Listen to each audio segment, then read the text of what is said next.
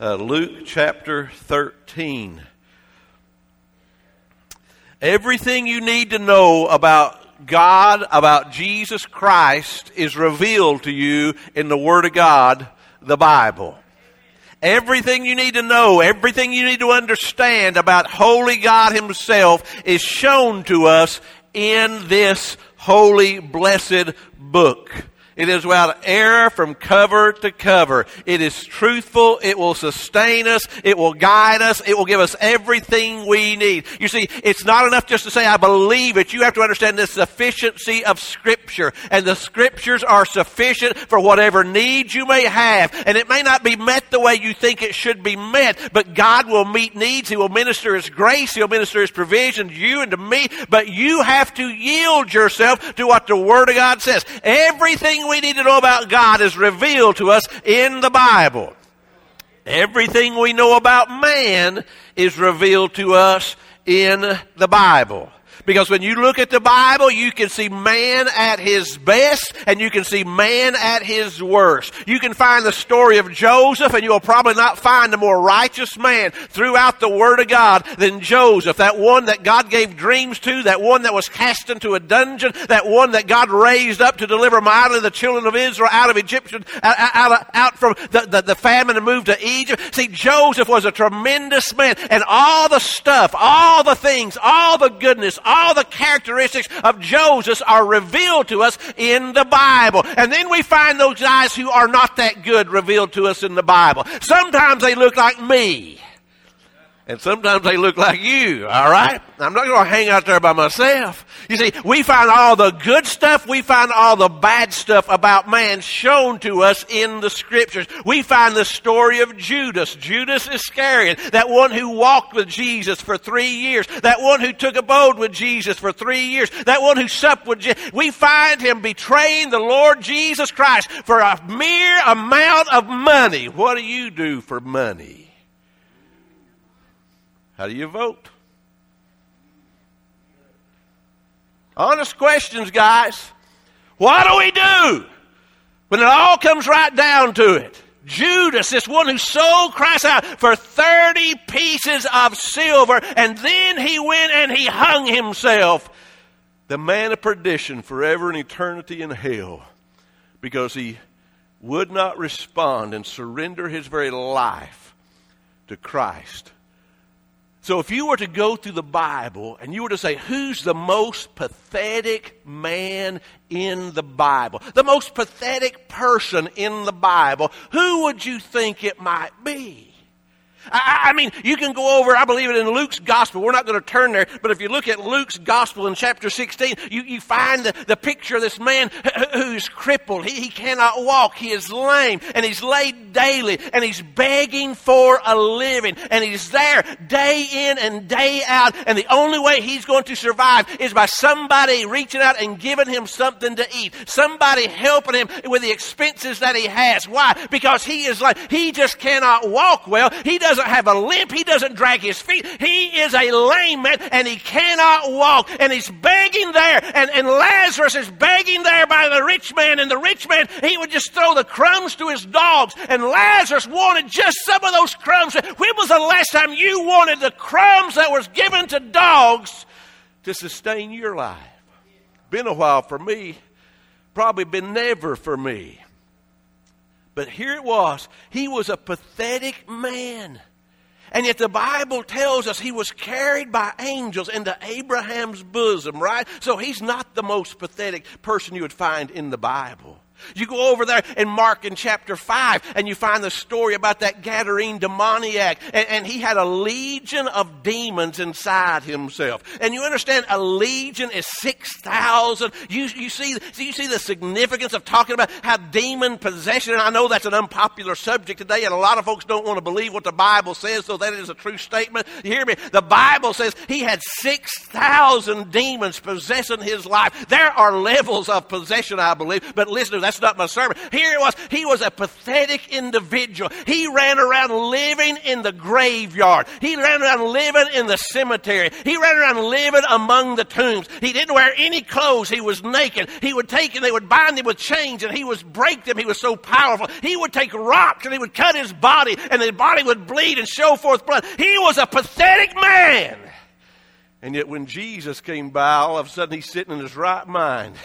Why? Because when you come into the presence of Almighty God, He can change your life. He can change what you have done in your life. He, he, can give you a new direction where you're going in. Why? Because when Jesus passes by your way, if you'll respond to the Master, if you'll respond to the King of Kings and Lord of Lords, He can work so in your life. He can change your life.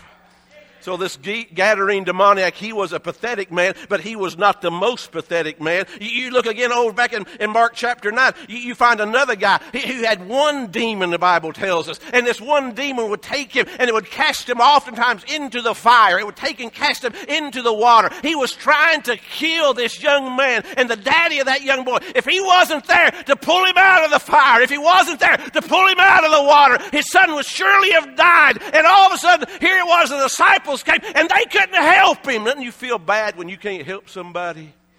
Because there's many times in life we're thrown into situations where, where we know there's a need and we would like to help meet that need, but we cannot do it in and of ourselves. But Jesus Christ showed up and he looked at that daddy and he looked at that young man and all of a sudden his heart extended out to that young man and all of a sudden he healed him, he made him well. He was a pathetic individual but he wasn't the most pathetic. You see, all three of these people that I've talked to you about, they met Jesus and they got changed. They went to a place, according to the rich man or, or the poor man, he went into Abraham's bosom, into the very presence of God. The Gadarene demoniac, his life was so changed, he was sitting clothed in his right mind. And this young man, all of a sudden, the one that Satan tried to kill time and time again, his life now had new purpose. His life had now new meaning. His life had now new direction. It had new, new hope and new joy. But they were pathetic, but they're not the most pathetic man. So if you'd look in your Bible to Luke chapter 13, let's begin reading here in verse 31. And here's what it says. And the same day there came certain of the Pharisees, saying unto him, Get thee out and depart hence, for Herod will kill thee. And he said unto them, Go ye and tell that fox. Behold, I cast out devils, I do cures today and tomorrow, and the third day I shall be perfected. Nevertheless, I must walk today and tomorrow and the day following, for it cannot be that a prophet perish out of Jerusalem. Oh, Jerusalem, Jerusalem, which killest the prophets and stonest them that are sent unto thee. How often would I have gathered thy children together as a hen doth gather her brood under her wings, and ye would not. Now look to chapter 23. Flip over and you find another passage here in chapter 23, beginning with verse 6. And when Pilate heard of Galilee, he asked whether the man were a Galilean. And as soon as they knew that he belonged to Herod's jurisdiction, he sent him to Herod who himself also was at Jerusalem at that time. And when Herod saw Jesus, he was exceedingly glad, for he was desirous to see him of a long season, because he had heard the many things of him, and he hoped to have some miracle done by him. He wanted Jesus to entertain him. He wanted Jesus to put on a show for him. He wanted Jesus to, to wow him. See, Who's the most pathetic man in all of Scripture? I believe you're, you're looking at him. His name is not given in the proper, but he's called Herod.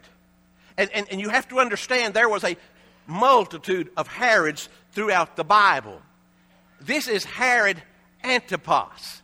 His father was Herod the Great.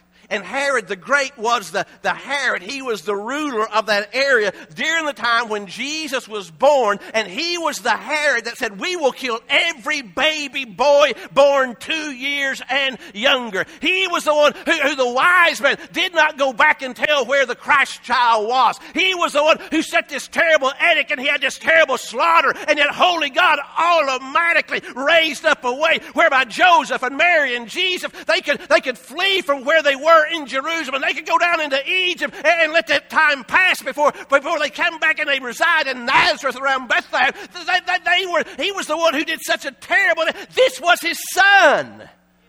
And see, see, Herod, he was Herod the Great. He was a wealthy man. He was the king. He was the ruler. He was the one in charge. He was the one in control. And he had two or three sons. But he told Herod Antipas basically, you're going to have it all one day. You're going to have my kingdom. You're going to have my power. You're going to have my authority. You're going to have my money. And so here was Herod Antipas, this son. He was sitting there with ambition in his mind thinking, I can't wait till daddy dies. Because when daddy dies, I get it all. When daddy dies, I get everything he's got. But before daddy died, the will got changed and he only got a fourth of what daddy told him he would get. He only got a fourth of the kingdom. He only got a fourth of the power. He only got a fourth of the, of the money. And so with this ambition inside his mind, he felt like he had been cheated. He felt like he did not get what he deserved. You ever felt like you don't get what you deserve? You know what we deserve? Hell. Because you see, we have nothing righteous inside our lives. There's nothing good about Mark Parton. It's all based on the righteousness of Jesus Christ who died in my place, who gave himself for my life. And so here it was. We find the first thing about Herod Antipas. He was an ambitious man. And when he didn't get all that he thought he should have gotten, he started looking around and he saw this lady that he did not necessarily fall in love with. He saw this lady. He didn't necessarily think well, she was a beautiful woman, but he saw this lady whose daddy was a king and he decided, look, if I can't get it through my daddy, maybe I can get it through her daddy. And if I marry her, when her daddy dies, I get that kingdom as well. Can you imagine such logic?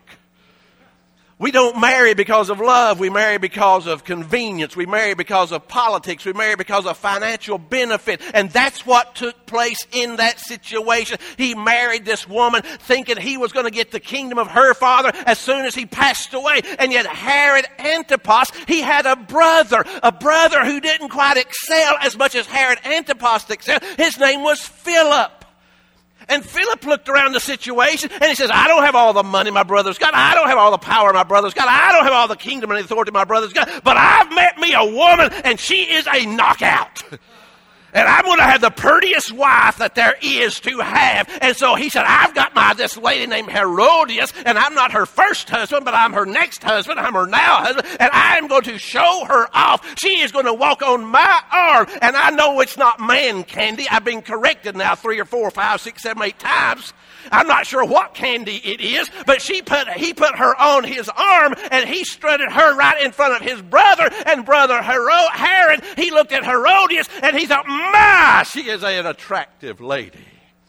Her hair was silky. Her teeth were, were, were shiny and, and clean. And she smelled so rich. And the rest of her looked pretty well also. You got it? And so he brings Herodias into the ballroom, into the palace where, where Herod was, and Herod Antipas said, I will have her. And he divorces his wife. And he takes his brother Philip's wife.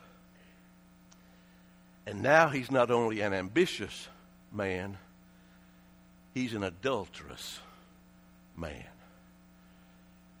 And all of a sudden, all the kingdoms start saying, I can't believe our king has done what he's done.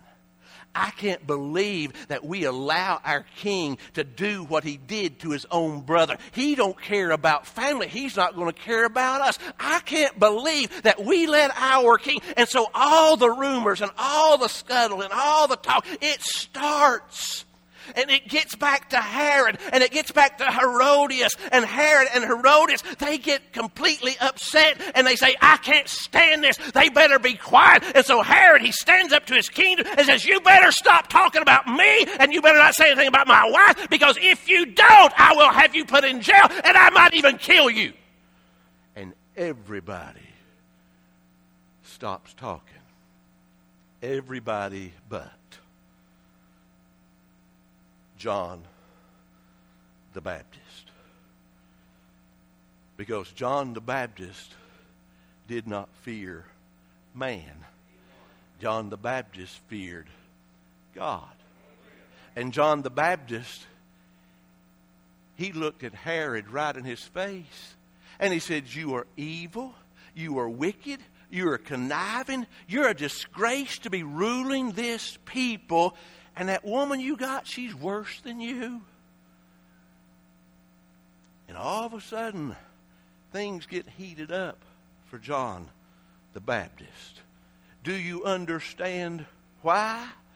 See, see, this is the situation we live in today. They say, oh, you ought not say that. You ought to keep your mouth shut. You don't have to express that. But we need to have people who will stand up and say, Thus saith the Lord. And we need to have people who will stand up and proclaim the Word of God without fear. We need to have people who stand up, and it doesn't matter what would transpire, what would take place. This is what the Word of God says. And all of a sudden, Herod is hot and mad, and Herodias is even madder than Herod is. And she says, I want him dead, I want him dead, I want him dead. Now, I don't know about you, but we're from Appalachia, Shar and I. And, and when in Appalachia, if somebody in the mountains, if a man tells you he's going to kill you, well, you just keep right on going because it's probably not going to happen. But in Appalachia, if a woman tells you she's going to kill you, you better get things straight.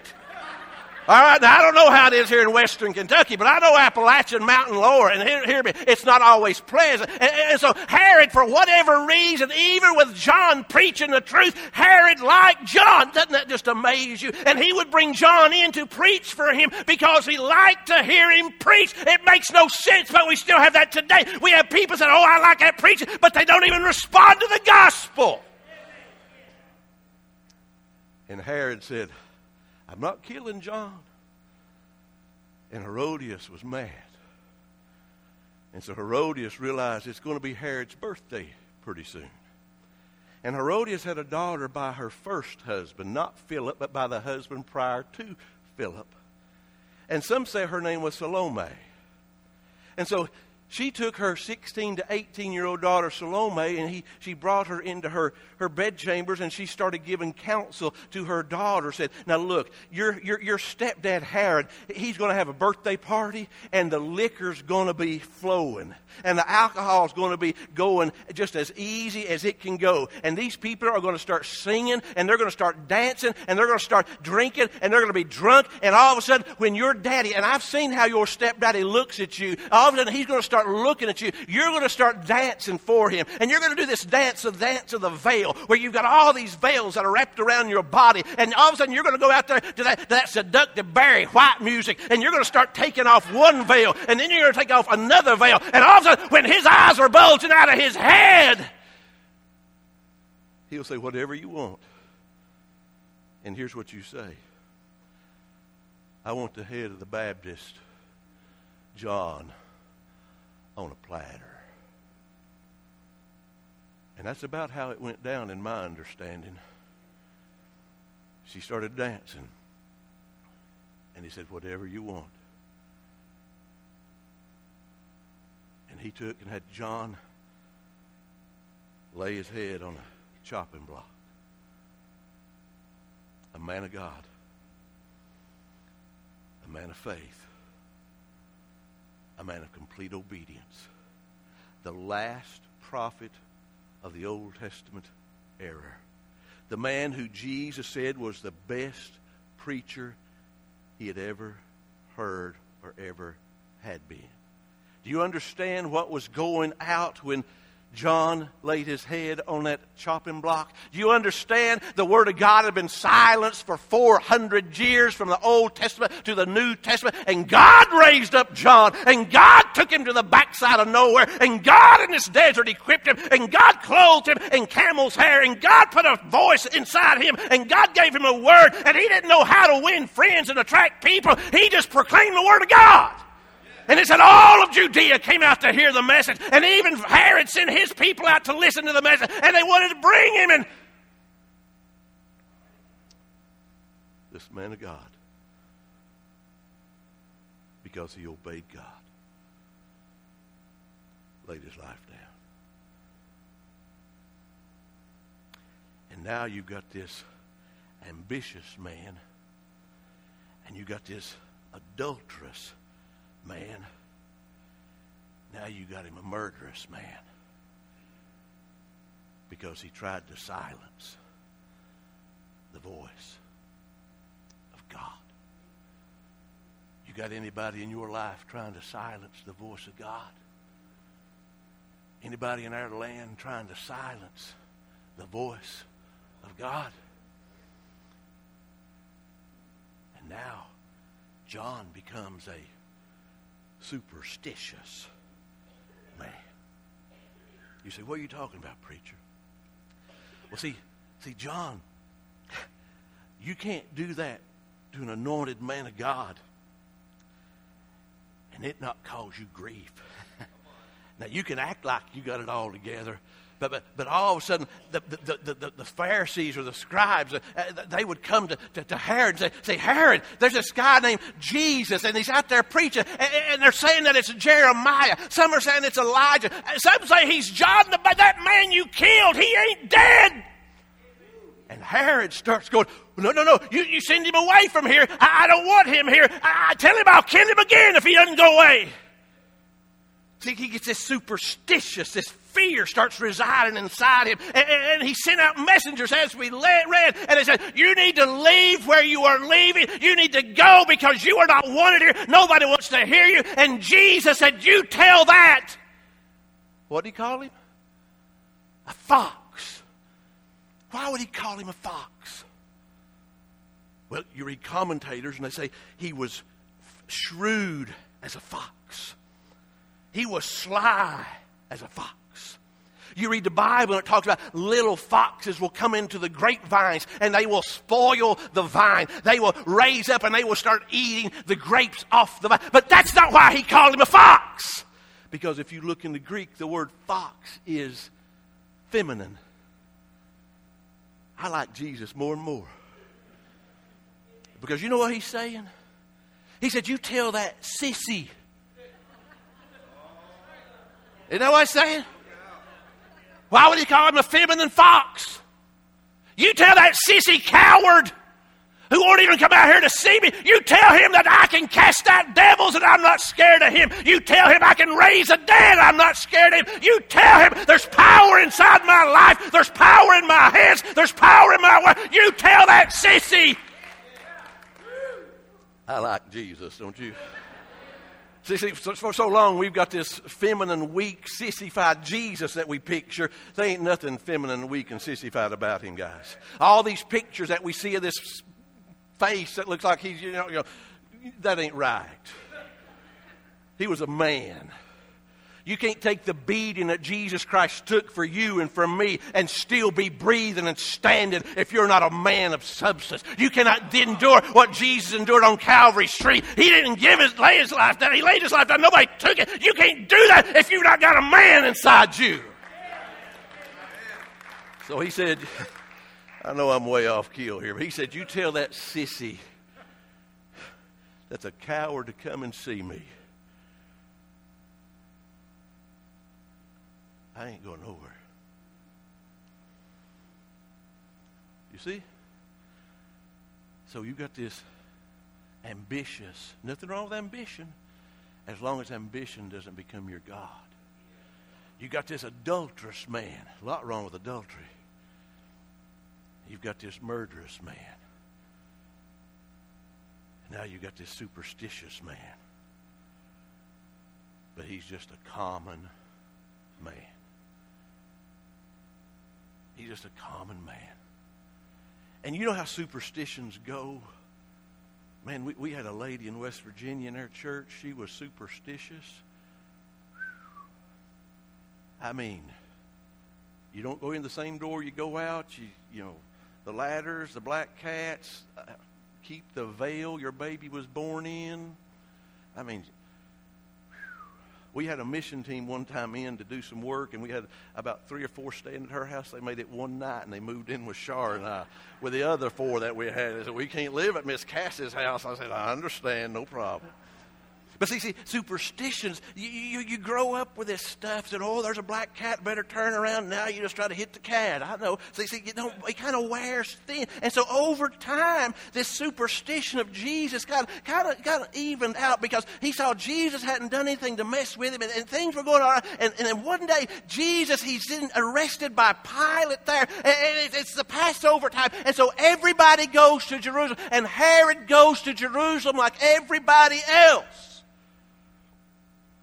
Pilate arrested Jesus, he didn't want anything to do with him. His wife had had a dream, and she said, Don't you mess with him. Don't do anything. And so he's hunting for a way out. And so he starts saying, Now, where are you from? Oh, you're from Galilee. Because Jesus is interacting, he's talking, he's speaking, and you're from Galilee. Well, well, wait, that makes a whole lot of difference because see, Herod is the ruler in Galilee, and Herod happens to be in town right now. He's come because of Passover. So I'm going to send you to Herod. Herod's runners come and say, Herod, he's coming, he's coming, Jesus is coming. And Herod, I think, gets plumb giddy. Oh, he's going to do a miracle for me. He's going to perform for me. He's going to entertain me. Oh, I'm going to get Jesus do some trick. Oh, I'm going to have a front row seat. I get to see him do this and that. And I can, oh, it's going to be so neat. He's a sissy. listen, listen. And so Herod brings Jesus into the court. And he says, Jesus? Who's your mom and dad? What's their names? Jesus? Where have you been lately? What have you been doing? Jesus, I hear you can walk on water. Jesus, I, have heard that you have raised. Why don't you do something for me? Jesus, and he starts asking him one question after another question after another question. And you know what Jesus, it says Jesus did? It says he answered him not a word. Now, you better let that settle into you. Because when Jesus won't speak to you, you're in a scary place. You hear me? He talked to Pilate. He talked to the guards. He talked to the Sadducees, the scribes, he talked to the Pharisees. But when he got to Herod, the Bible says he never said a word.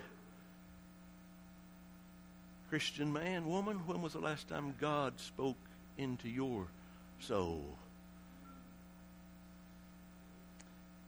And that you obeyed what he said?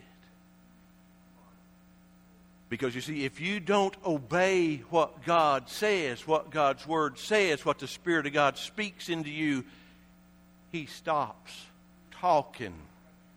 There's no plan B with Jesus. You understand? We can have E, F, G, and H, however they go in the alphabet. But with Him, there's only one plan. See, see, see, and when He stops speaking,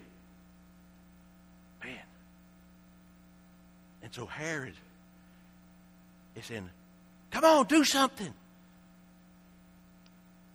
And I'm just sitting there saying, Herod, did you know that he walked on water? Herod, did you know he healed sons and daughters? I know it's a takeoff on a song, but Herod, did you know? But Herod, he ain't speaking to you. Now, let me ask you something this morning. If you're here today and you don't know that you know that you know if you were to die today, you would go to heaven when you die. Is God speaking to you? And he's saying, today, as the book of Corinthians says, is the day of salvation. Today is the day. And you're saying, I think I'm going to think about this a while. And the Bible says life is but a vapor. It's here for a moment and it's gone. You're never promised another chance. regardless of what others will tell you, you can't get saved anytime you want to.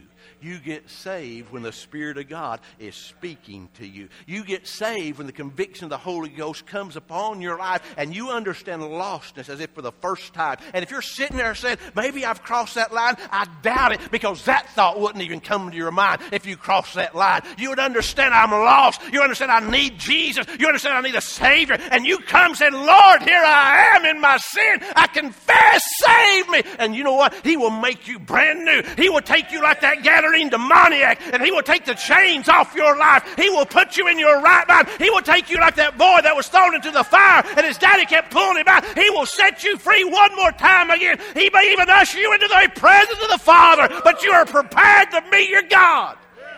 Woo!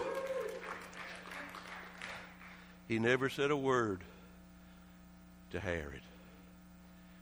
And if you can sit through a service like this and you say, God has not spoke a word to me, you're in a scary place, but I think you're lying. I was witnessing to a guy, he was about 75 years old, was diagnosed with cancer. And I said, Tivis, has God ever spoke to your heart? Nope. I, my mind thought, you lying dog. That's what my mind said, but my face was pleasant as much as it can be. And I thought, yeah. Was about a week later in a hospital bed. He prayed to receive Jesus as his Savior and Lord. You see, God is only required to speak to your heart one time, but many times He comes again and again. But you're never promised another opportunity. You're only promised today because life is but a vapor. It's here for a moment, then it's gone. And today, as God is speaking to your heart, lost man, lost boy, lost girl, lost mama, lost daddy, why will you turn a deaf ear to Jesus?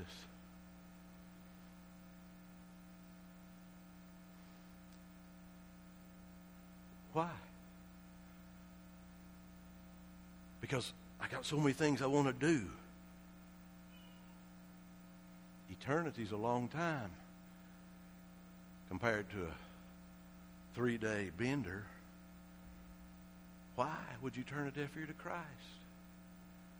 Save man. If God is speaking to your heart and He's convicting your soul about some issue in your life, man, obey God today. Because, see, when He speaks and you obey, that's what gives that assurance. That's what gives that hope. So, what's He saying? Herod stood there and Jesus, I don't think he held his head down. I think he looked him eyeball to eyeball. And I think he looked at him square in the face, and I don't think he batted an eye. I think he watched him to where it was uncomfortable for Herod as those penetrating eyes of Christ looked at him. Can you imagine the same look that Jesus looked at Simon Peter when Peter was warmed by the enemy's fire and the rooster crowed, and Jesus comes out from the interrogation, from the beating, and there sits Peter, and he looks at him. He doesn't say a word, but he looks at Simon Peter, and Peter just melts. He breaks right there where he is. Why? Because the look of Christ. Hear me, man. Hear me, woman. Listen to me. As God is speaking to your your heart today, respond to Jesus. Come to the altar. Be born again. Let Jesus change you. Let Jesus encourage you, give you hope, give you purpose, give you a future. He will. Father God, I pray right now as you move in our midst that you enable us, God, to understand that you are working, that you are moving, and God, that you want to speak to us. You want to save souls this morning. I pray, God, you save that one closest to hell. I pray, God, you disturb their heart. I pray, God, you've removed blinders. You've opened up deaf ears, God. I pray, Father God, by the convicting, drawing power of your Holy Spirit, you would just work and woo a life, God, where they would say yes to you. They would come repenting of their sin, crying out to you for salvation. Father, I pray this day for Christians, Lord, who are struggling, who are backslidden, God, who are having having a hard time with whatever. God, I pray this day as your word is spoke to them, they'll respond to you, Father. And God, you just work that restorative grace inside their soul. Father, you work, you move, you be glorified. But God, don't be silent. Altar's open. Obey God as we stand to sing the invitation hymn. The altar's open. Lost man, lost woman, lost boy, girl, come to the altar.